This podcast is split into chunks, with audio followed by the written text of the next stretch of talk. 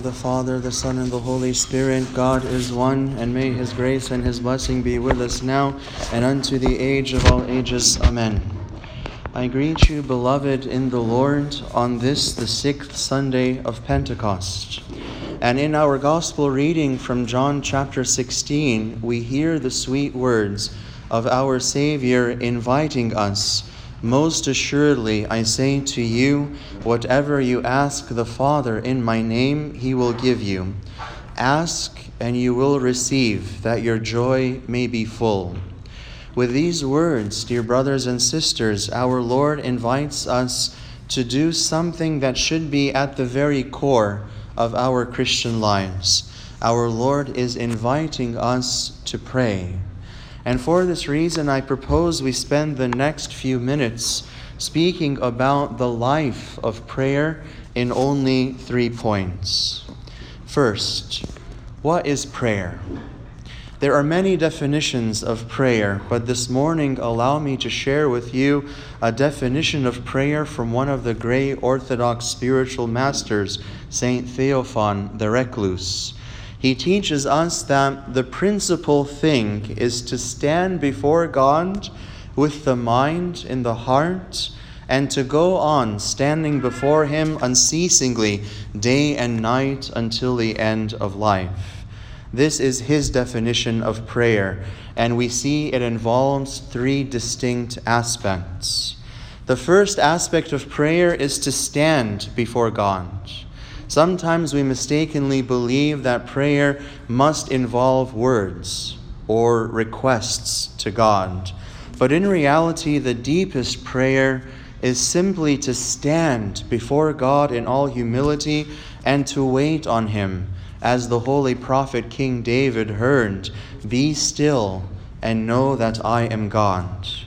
There is a beautiful story of the French Catholic saint Father Jean Baptiste Marie Vianney, illustrating this point. Father John spent hours in church every day, and his friends said to him, What are you doing there all the time? And he replied, I am praying.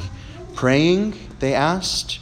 You must have a great many things to ask God for. And with gentleness he replied to them and said, I am not asking God for anything. Well, they said, What are you doing? And Father John replied, I just sit in front of the altar and look at God, and God sits in the altar and he looks at me. This is a beautiful illustration of what prayer is at its very deepest. It is the relationship by which we stand before the living God. The second aspect of prayer is that we stand before God with the mind in the heart. And this might seem confusing at first, but essentially it speaks to us about the different forms of prayer. Prayer oftentimes begins on our lips when we use words to pray, and with time, that prayer begins to enter our mind so that this oral or this verbal prayer is transformed to mental prayer. But the deepest form of prayer is when that prayer descends from our mind and into our heart, so that the mental prayer becomes spiritual or noetic prayer. And this is what it means to speak about prayer of the heart. In the church, when we speak about the heart, of course, we don't mean the muscle in our chest that pumps blood throughout our bodies, but in the church, the heart signifies the deep self, the spiritual center of the total human person.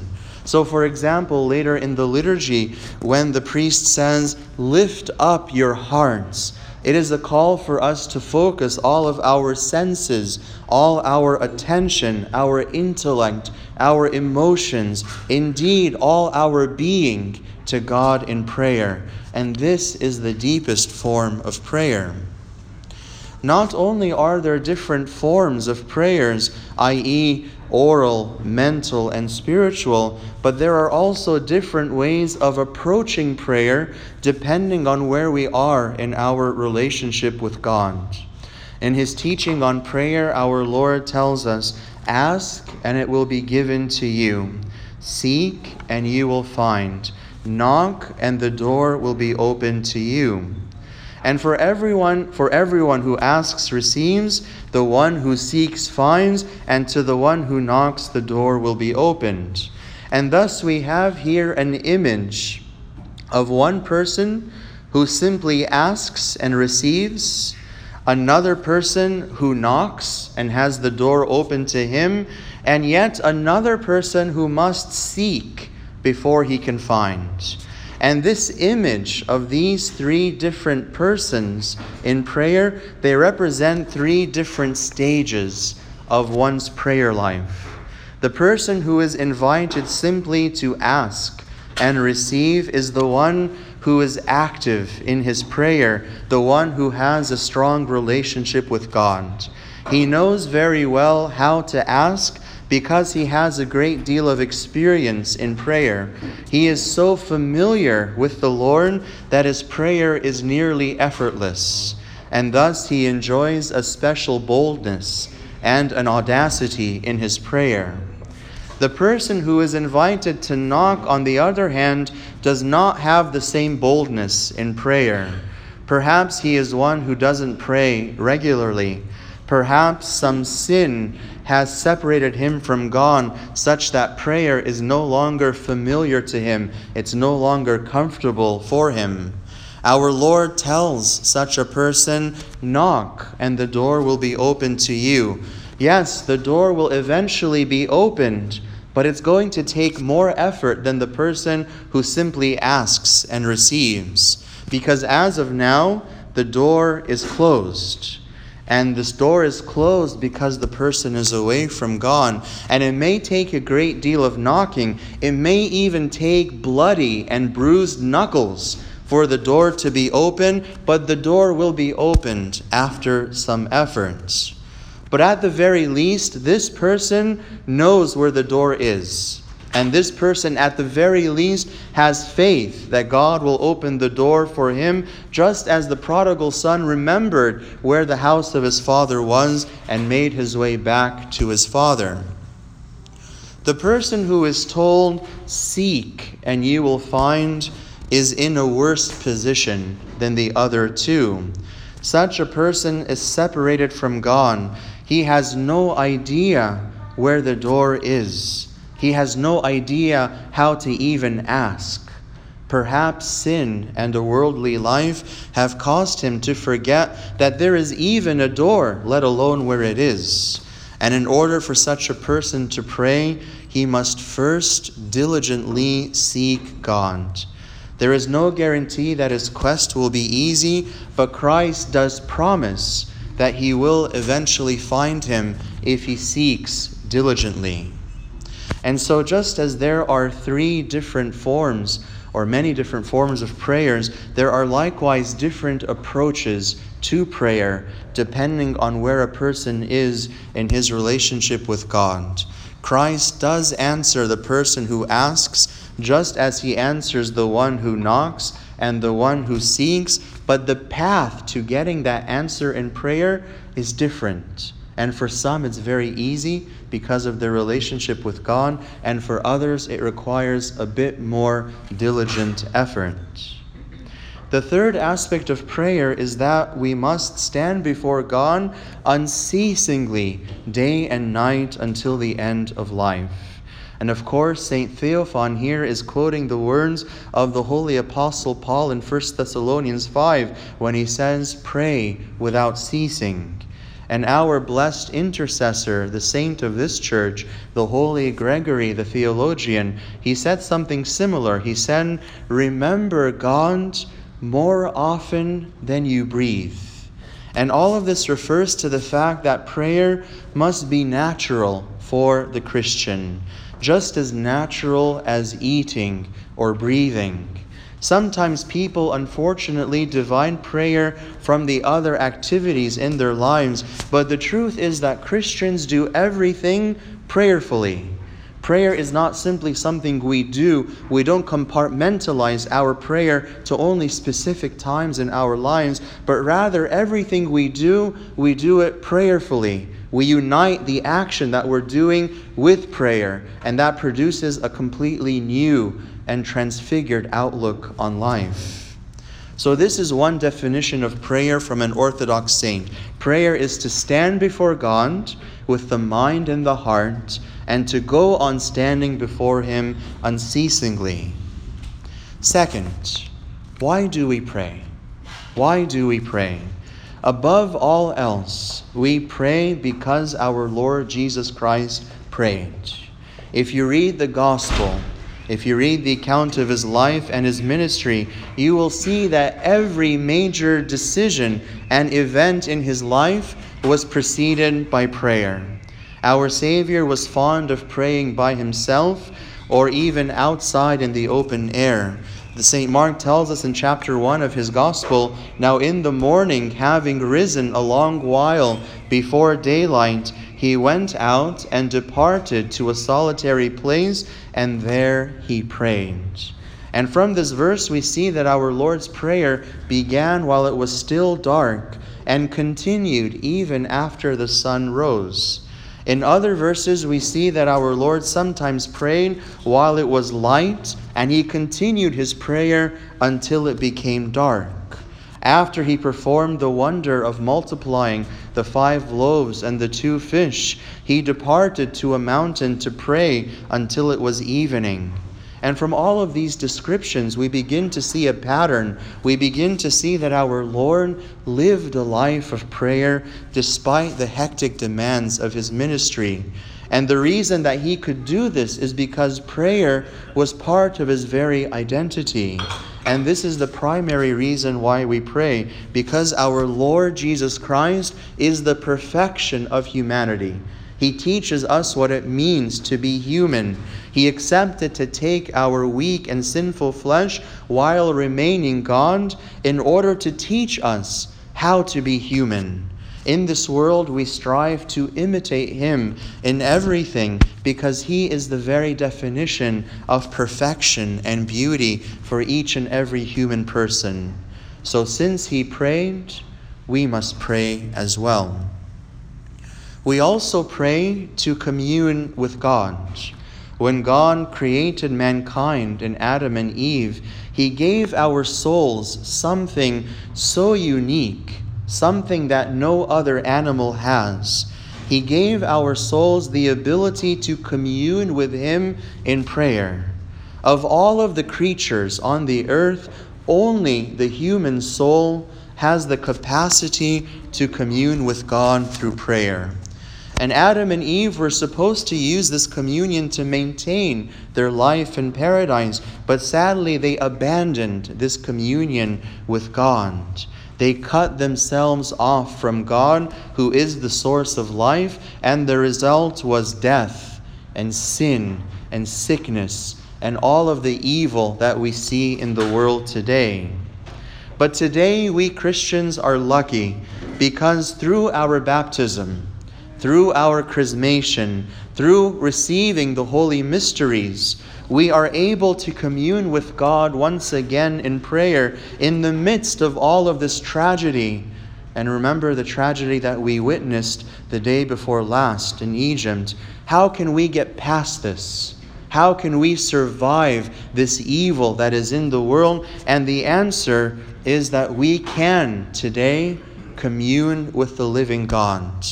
And this communion with the living God is the only way that we can survive all of the tragic elements of life in the modern world.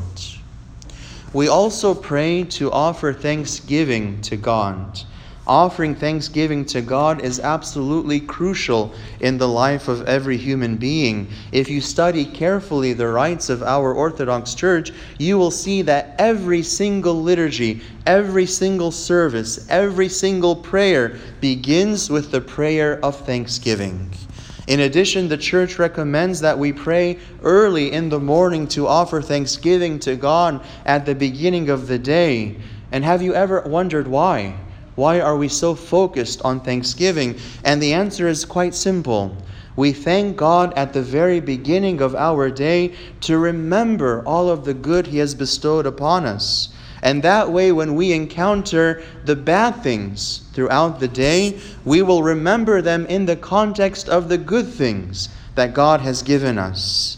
Remembering the good things and how God has not abandoned us will help us to get through all of the bad things that invariably will happen in our lives. As our Lord said, and the last sentence of today's gospel in the world you will have tribulation. He didn't say maybe. He didn't say if you're a bad person. He said in the world, and he's speaking to his disciples, he's speaking to the righteous. He said you will have tribulation, but then he tells us, but be of good cheer. I have overcome the world. And thanksgiving enables us to see Christ's victory over the world. We also pray to be productive. Believe it or not, prayer makes us productive Christians in the world. When we pray, God sends His divine grace to energize and to encourage us to do His work in this world. And we see the fruits of this prayer, prayer as something productive. We see this throughout the deserts of Egypt. At one time, the deserts of Egypt were the most barren and inhospitable places in the world. But starting from Ava Antony the Great and continuing today with all of the monks who continue to inhabit the desert, we see these deserts have become oases bearing much fruit.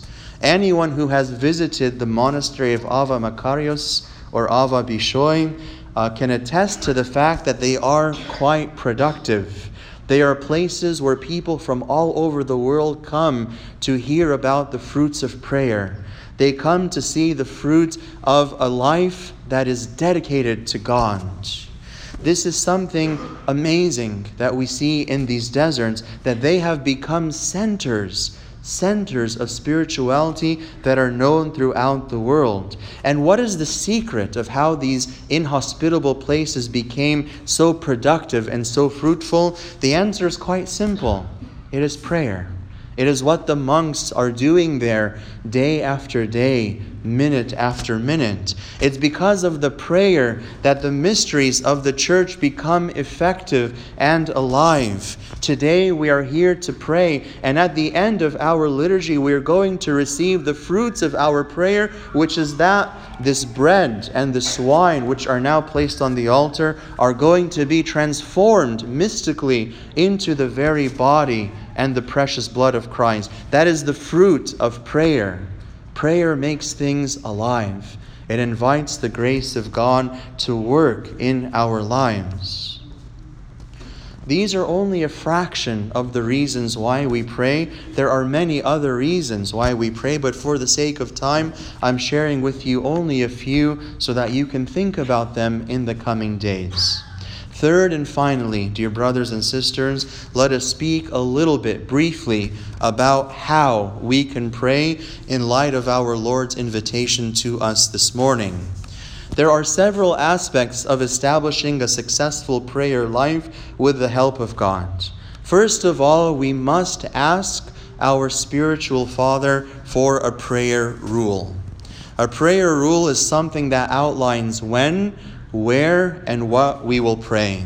And too often we get sucked into the erroneous Western view that prayer is purely personal. It's something only between you and God. But nothing could be further from the truth. In fact, we find the desert fathers of the fourth and the fifth centuries asking their spiritual fathers for a prayer rule and saying, Abba, give me a word that I may live by we must involve our spiritual fathers in our prayer life to establish a rule that we can live by. It makes no sense for us to establish our own rule because oftentimes what happens is we keep our own rule for a couple of weeks and then it fizzles, it fades away. Our spiritual Father will hold us accountable. He won't give us more than we can handle. He will give us only what we can handle, but having Him there in the picture will help us to be accountable and it will help us grow.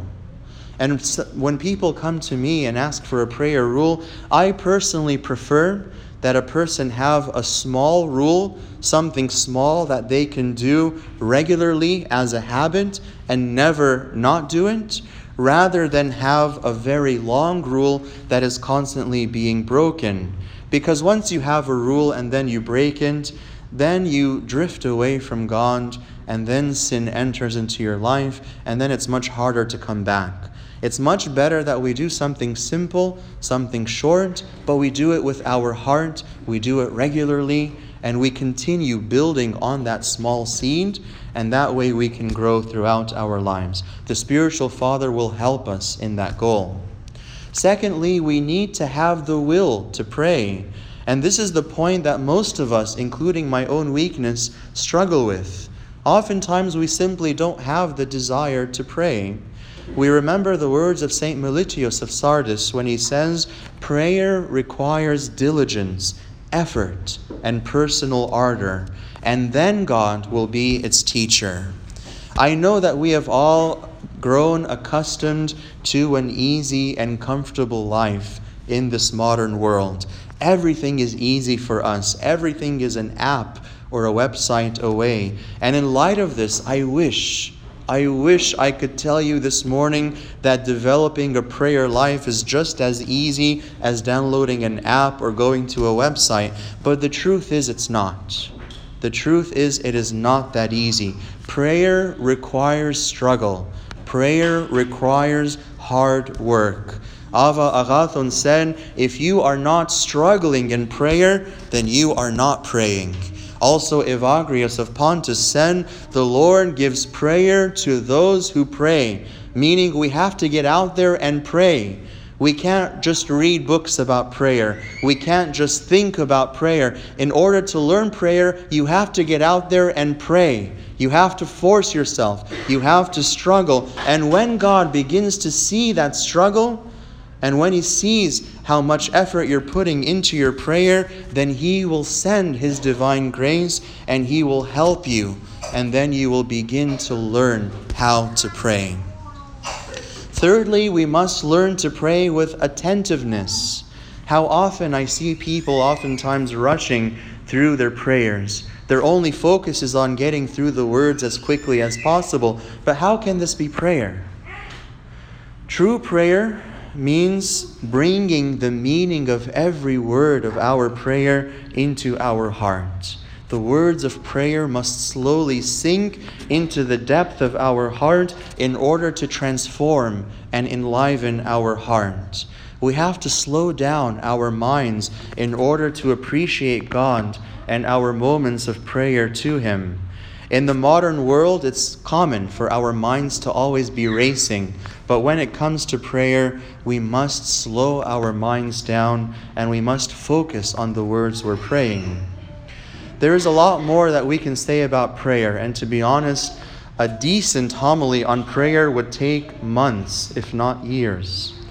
But for now, this is just an introduction. And before we conclude, I want to recommend to those of you who want to enrich your prayer life, I want to recommend two books. The first one is called Beginning to Pray by Metropolitan Anthony Bloom, and the second is called The Art of Prayer, which is a compilation of Orthodox fathers.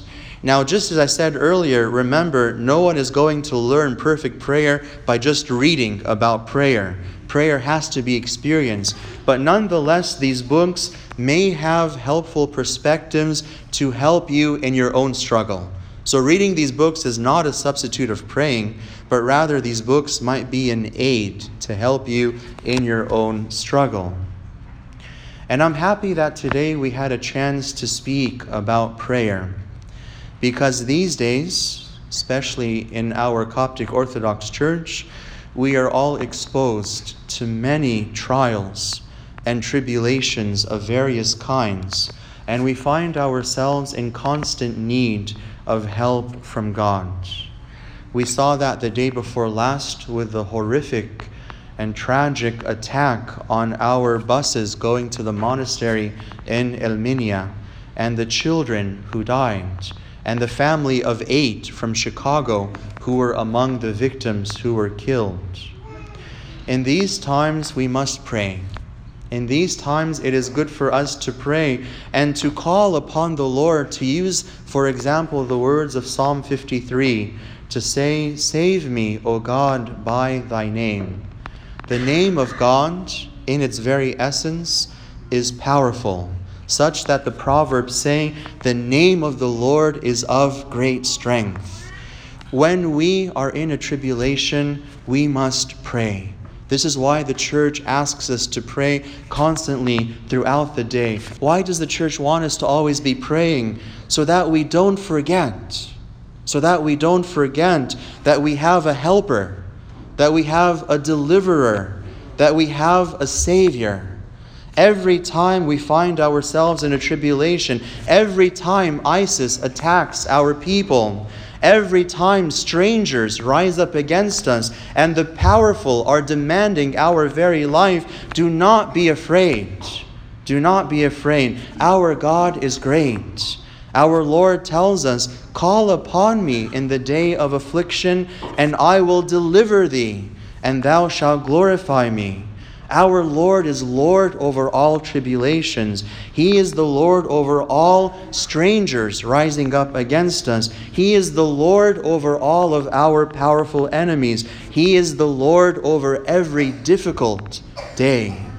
He helps us in times of tribulation, and He will deliver us. For this reason, I exhort you this morning pray. Do not be shy. Pray. Open your hearts to God in the day of your affliction, and God will be quick to hear you and to answer your call. May God grant each and every one of us to accept our Lord's invitation to pray and to ask, so that we may all receive his goodness for all eternity. To our Lord be all glory, to the all holy Father, to the all holy Son, and to the all holy Spirit, now and forever, and unto the age of all ages. Amen.